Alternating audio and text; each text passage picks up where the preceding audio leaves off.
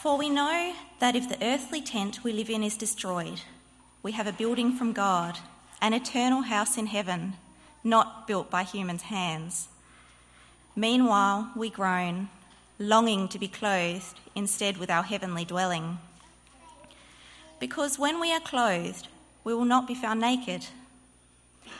For while we are in this tent, we groan and are burdened, because we do not wish to be unclothed but to be clothed instead with our heavenly dwelling, so that what is mortal may be swallowed up by life.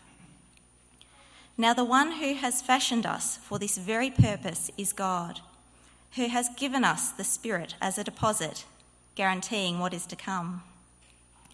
Therefore, we are always confident and know that as long as we are at home in the body, we are away from the Lord.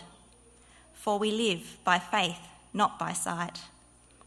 We are confident, I say, and would prefer to be away from the body and at home with the Lord. So we make it our goal to please Him, whether we are at home in the body or away from it. For we must all appear before the judgment seat of Christ, so that each of us may receive what is due us for the things done while in the body, whether good or bad. Since then, we know what it is to fear the Lord. We try to persuade others. What we are is plain to God, and I hope it is also plain to your conscience. We are not trying to commend ourselves to you again, but are giving you an opportunity to take pride in us, so that you can answer those who take pride in what is seen rather than what is in the heart. If we are out of our mind, as some say, it is for God if we are in our right mind, it is for you. For Christ's love compels us. Because we are convinced that one died for all, and therefore all died. And he died for all, that those who live should no longer live for themselves, but for him who died for them and was raised again. So from now on, we regard no one from a worldly point of view. Though we once regarded Christ in this way, we do so no longer. Therefore, if anyone is in Christ, the new creation has come, the old has gone, the new is here.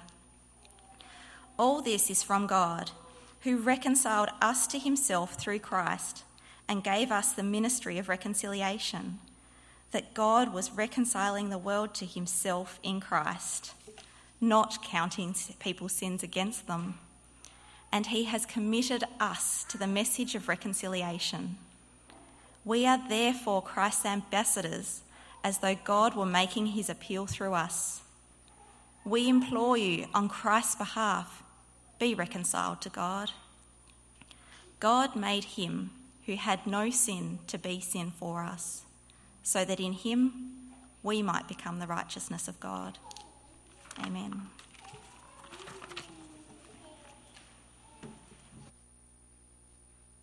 Thanks, Sarah. Uh, and I can't remember if I mentioned, but just uh, for your reference to that Friday morning growth group is a men's group. So uh, that's a men's group that you can sign up for. Uh, and I also just wanted to add, before we get into the uh, thinking about that passage, I just also wanted to add to Steve's words uh, with respect to Natalie, just to honour Natalie for the work that she's done in our church over, well, the last forever.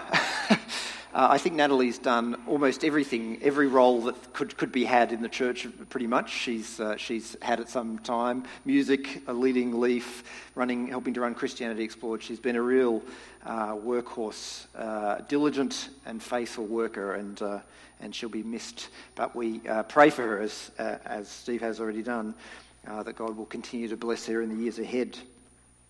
And I can certainly affirm that if you stop pedaling on a bike, you fall over. I did some riding this week, and uh, it turns out you can fall over even if you keep pedaling. Um, but uh, let's pray. Dear Lord and Heavenly Father, we thank you so much for all that you give to us. Lord, we thank you that you give us, have given us the Lord Jesus Christ, uh, and you have made yourself known uh, to us through him by your Holy Spirit and in your word. And Father, we ask that you would do that this morning uh, and that you would challenge us as well, Lord, that uh, for those of us who know Jesus, that you would challenge us to live lives, to use the gifts that you've given us to make Jesus known to others as well. We ask it for Jesus' name's sake. Amen.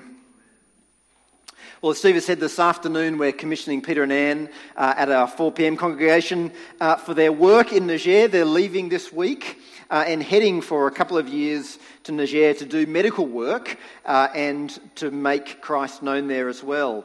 And I asked them a little while ago what, uh, what it was that they would like me to preach on for their uh, kind of commissioning service, and they said that 2 Corinthians 5 would be a great passage uh, because that is one of the passages that uh, has really motivated them. And as Steve has pointed out, uh, there in the, on the supporters card, they have the words, the love of Christ compels us.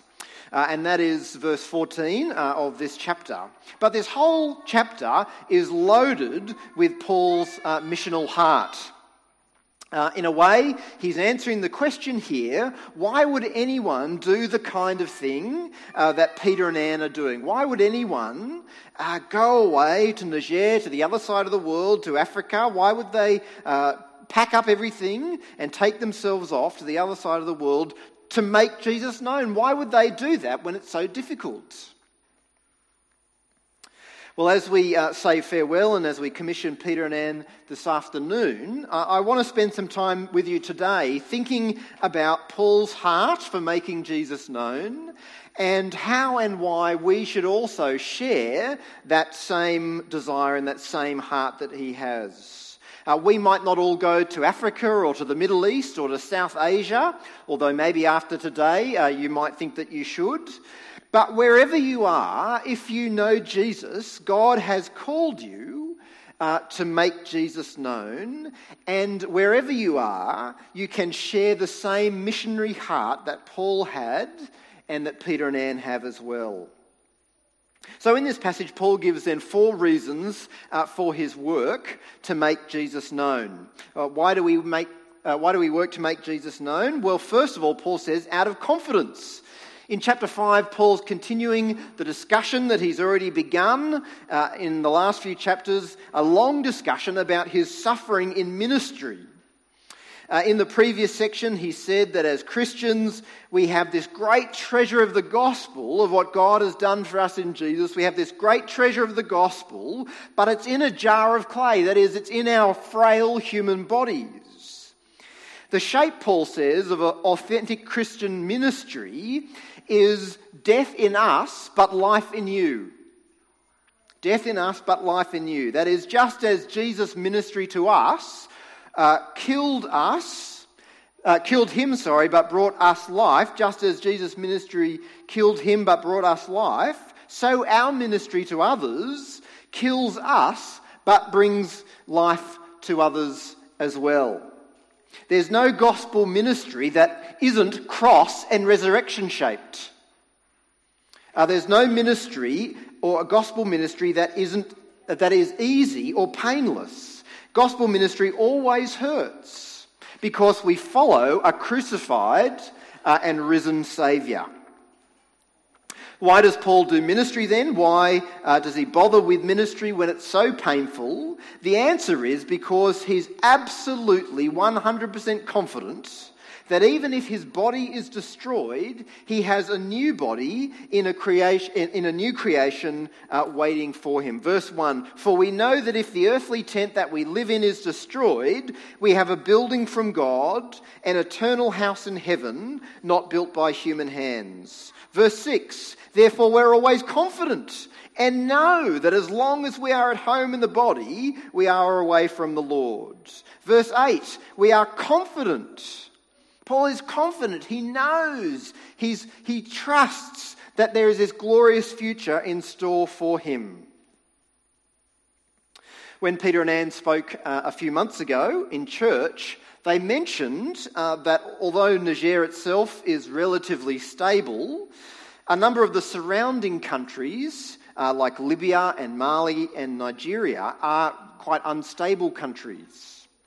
Uh, Nigeria, for instance, is home to the Islamic militant group Boko Haram, which you may know of. uh, and there's uh, lots of political uh, instability in those surrounding countries as well. In other words, it's quite a dangerous place to go. In fact, this week, Open Doors released their World Watch List that is, the top 50 countries in the world that are dangerous uh, and for Christians, and Niger is number 50. Uh, they wrote in their, uh, in their World Watch List the presence of Islamic, Islamic extremism in the country puts pressure on Christians who risk harassment, abduction, and violence because of their faith. A series of attacks in the last year, including by Boko Haram, have brought Niger into the World Watch List for the first time since 2016. I asked uh, Anne last week, after last week's sermon on Psalm 121, we were talking about fear and confidence and trusting in God. And I said, Anne, what is it that you fear about going to Niger? She said the thing she fears the most about going to Niger is being kidnapped she said the, the risk is probably low, but the risk is probably greater than it is for us here. And the other fear is not being able to cope with the heat.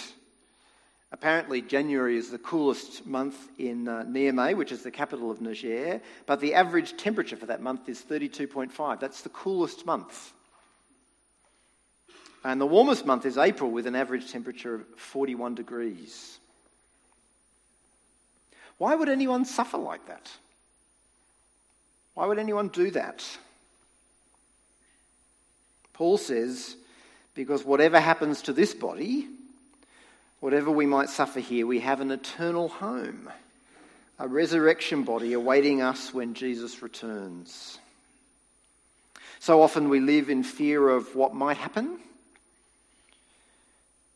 there is no greater thing, I think, to discourage uh, our service and our ministry to God than fear.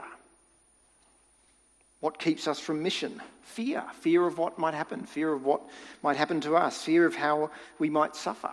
Fear of what we might lose. Paul says, I'm not afraid.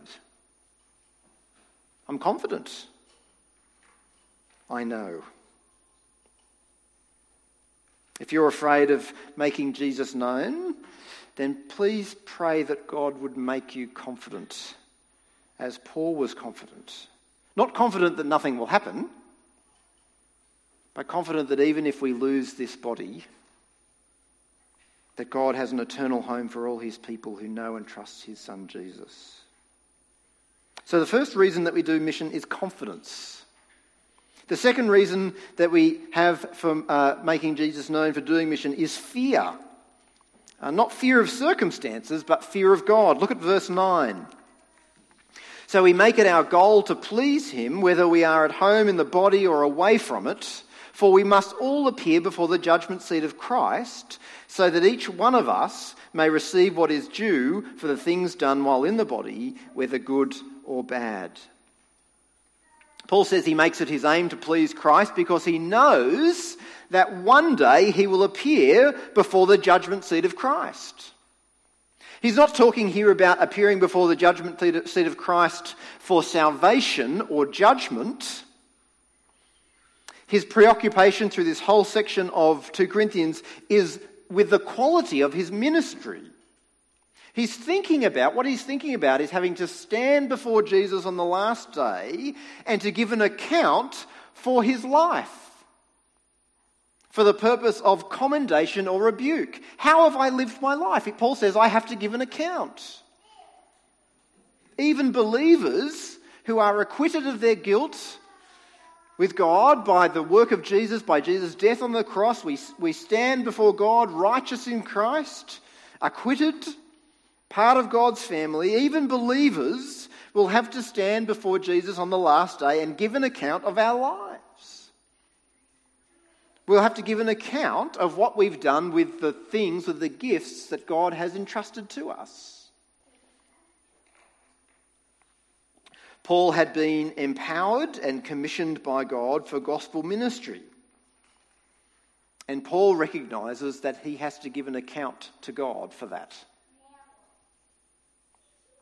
In the words of Spider Man's uncle, with great power comes great responsibility. Or as Jesus said sometime before that, from everyone who has been given much, much will be demanded. And from the one who has been entrusted with much, much more will be asked. How does Paul respond then? He says in verse 11 Since then we know what it is to fear God, fear the Lord, we try to persuade others.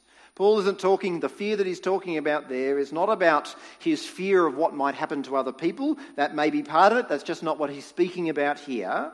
Rather, his fear here is his having to appear before Jesus and not having worked as hard as he could with the gifts that God had given him.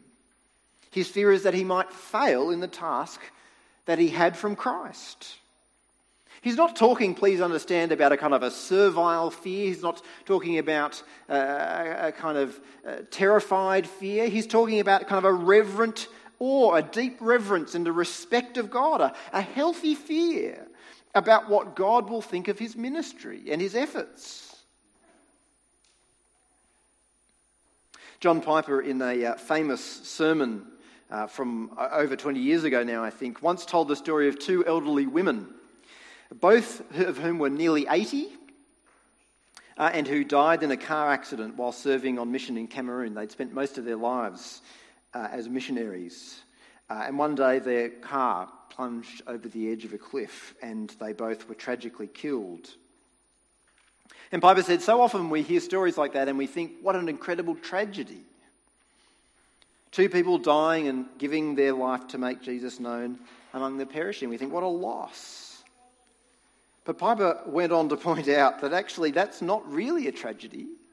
80 years serving Jesus, making Christ known to those who've never heard of him. That's not a tragedy.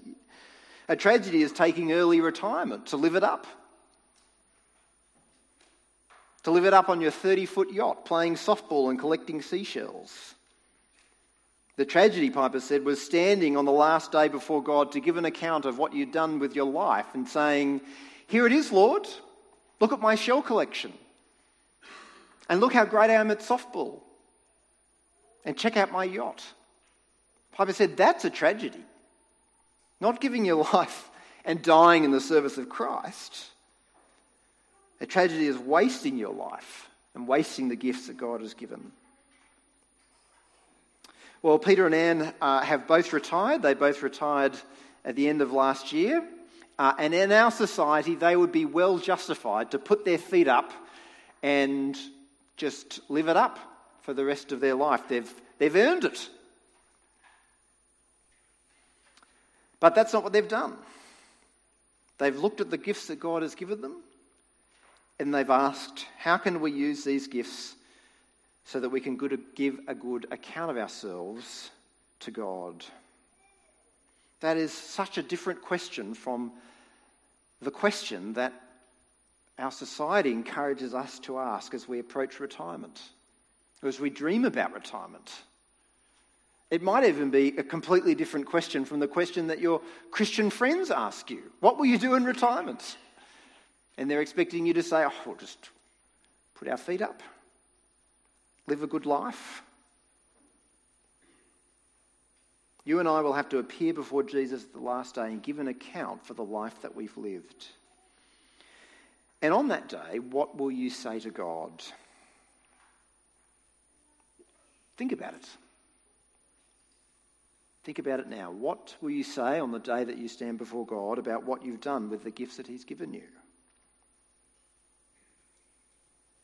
The question is not have you converted half of Tasmania single handedly with nothing but a pocket knife and a page of John's Gospel? The question is have you used the gifts that God has given you and entrusted to you to make Christ known and to serve Christ? If you haven't done that, then please begin today. And don't pretend that you really have given up everything to serve Christ when you haven't. But begin today by confessing, by admitting it. You know what, Lord? I've been living for myself. But today, from today, I want to start living for you. So that you can give a good account on the day that Jesus Christ returns. Why do we want to make Jesus known? We want to do it because of our confidence in a resurrection body and a new creation. We want to do it because of our reverent fear of appearing before Christ on the last day. Third, why do we do mission? Why do we make Jesus known? Paul says love motivates us. Verse 13, if we're out of our mind, Paul says, as some say, it's for God. If we're in our right mind, it's for you. For Christ's love compels us because we are convinced that one died for all and therefore all died. Uh, it turns out that some people thought that Paul and his colleagues were out of their minds.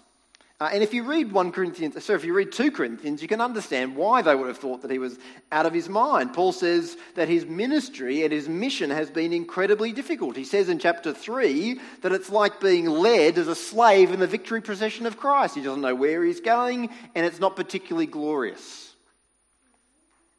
He says that his ministry, in his ministry, he's been hard pressed, perplexed, persecuted, struck down. Later in chapter 12, he talks about starving, being shipwrecked, going without sleep, being cold and naked.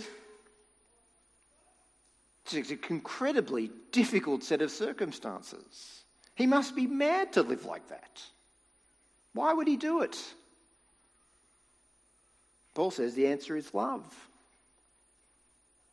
People think we're out of our minds, but we're not out of our minds.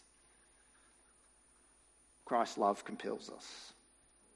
Verse 14 For Christ's love compels us because we're convinced that one died for all and therefore all died. And he died for all that those who live should no longer live for themselves, but for him who died for them and was raised again. What love is it that motivates him? It's not his love for them, that's a weak foundation on which to build anything. Our love for other people, our love is so variable, it's so up and down, it's so changeable, so fickle, so uncertain, we don't know what we'll feel from one day to the next. Paul isn't building a ministry on his love, he's building a ministry on Christ's love. The extravagant love of Christ. Jesus died for all, for all kinds of people, from all kinds of places. He died so that people might be delivered from selfishness and self absorption to live for God. You might think that Peter and Anne are a bit crazy, and not just because they're going on mission, but uh, you know, just because they're weird people. But you might think that also they're a bit crazy because they are doing this. I mean, who would do it? Who would give up a comfortable life here and, and be subjected to heat and hardship and sickness and danger in another country? Who would do it? They've got a nice new home. They could just stay here, just keep chipping away in church. I'd love it if they'd stay. Peter could keep doing sound at 4 pm. I wouldn't have to worry about finding a new person. But Christ's love compels them. Christ died for the people in Niger every bit as much as he died for you and I and for all the people in Launceston. And to put ourselves in danger is nothing compared to what Jesus has done. He suffered on a cross, the torments of hell, the wrath of God. No, Christ's love compels, Paul compels Peter and Anne. Christ's love ought to compel us. Compel is a strong word, actually. It's the word that's used in Luke's gospel for a crowd pressing in on Jesus. In other words, it's not just, oh, you know, I feel a bit convicted. You know, I feel a little nudge in my spirit that maybe I should share the gospel with them. Compel is, I can't do anything else. I can't rest until I've made Jesus known. I feel hemmed in. There's nowhere else for me to go. Well, imagine with me how different it would look if every one of us was gripped by that love. Not our love for God and not God's love for us, but God's love for the world. So often I think we wait for our love to come for the boil, for our love to come to the boil, you know. But it never does, really. Or if it does, it doesn't stay there for very long. What we need to feed off every day is the extravagant and costly love of God for others, for a world that's perishing without Christ. Our society needs that. Our society needs to know that Christ has died for them so that they might no longer live for themselves, but live for Him. Every day, our society is sinking into the morass of selfishness. We're the I generation. We're the people who live for ourselves. And we're the, we're the generation of people who think that the world revolves around us. That every other person in the world has to organize their life around me and how I think that I, I am and, and how I want you to treat me. Our world is crumbling around the ideology of selfishness. But Paul says Christ died to free us from that, to free us from the slavery to ourselves so that we could be gripped by something far more satisfying the desire to know and to love God. How much I wish that we were out of our minds and that people would think that we, would, we were crazy because of what we did to make Christ known. Would you pray that with me this year? That by the end of the year, that when people think of the branch and that when people think of you, they would say, that Bob, he's crazy. Not because you're socially awkward, you know, or ask weird questions, but because you're so committed to making Jesus known.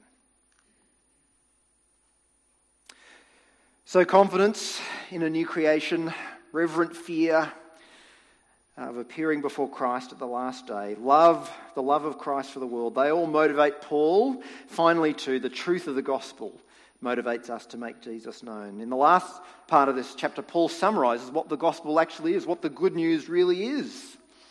Paul describes his ministry as a ministry of reconciliation.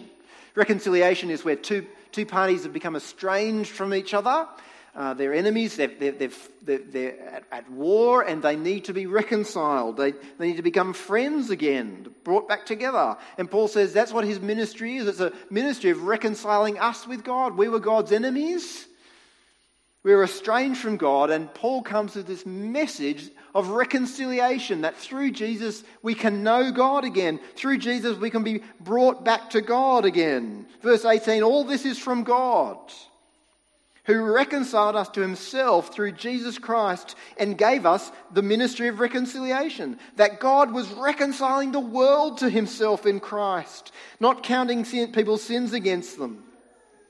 And he has committed to us the message of reconciliation. We are therefore God's ambassadors, as though God were making his appeal through us. We implore you on Christ's behalf, be reconciled to God. Paul had been reconciled to God, he says.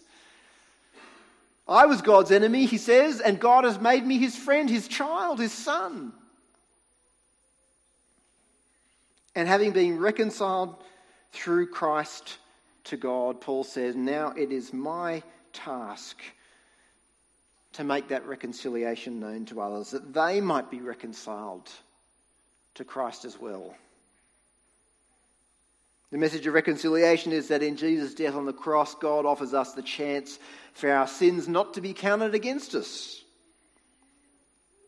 A chance for us to be forgiven and brought into God's family. Verse 21 God made him, Paul says, who had no sin to be sin for us, so that in him we might become the righteousness of God.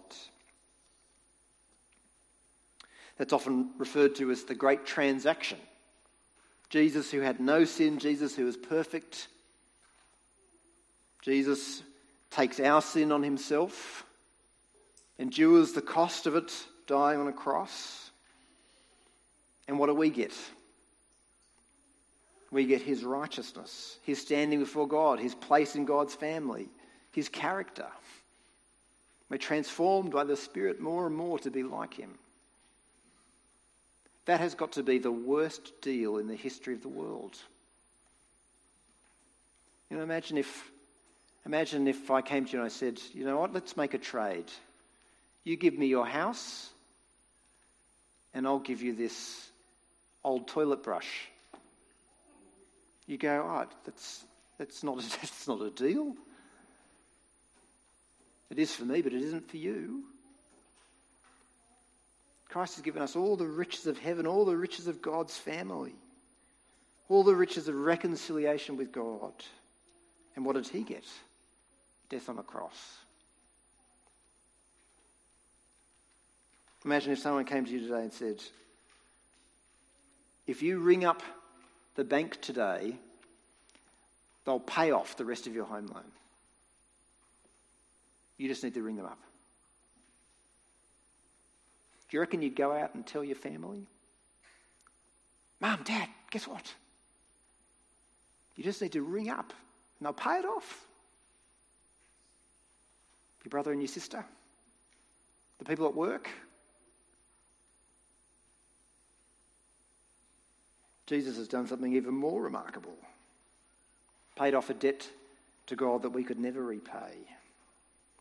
And Paul says, because of the truth of that, the extraordinary truth of that, I've given my life to making that known.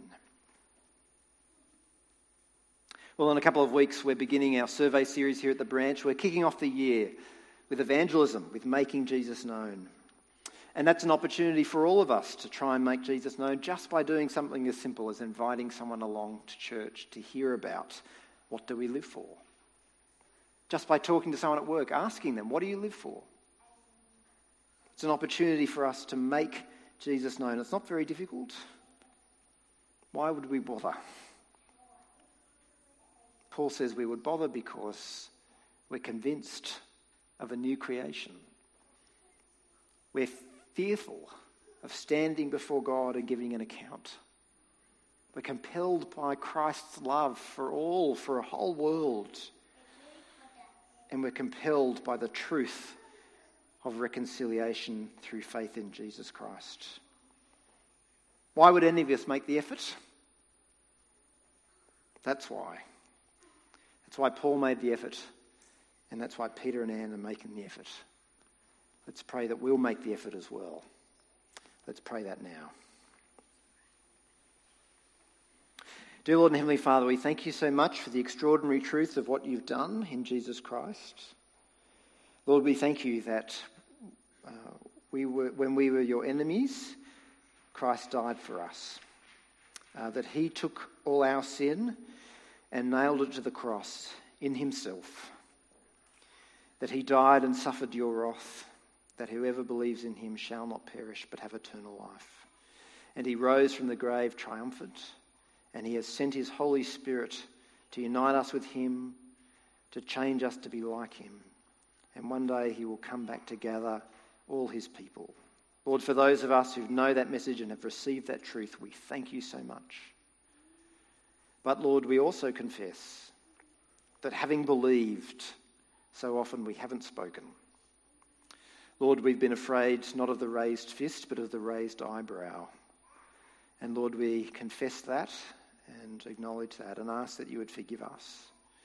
And Lord, we ask that the truths of this passage, the truths of the gospel, would compel us into action, that we would be hemmed in from today onwards, that we would be compelled by love, by Christ's love for the world, that we would be compelled by the truth, by the confidence we have that even though our body is dying, inside Christ is making us new.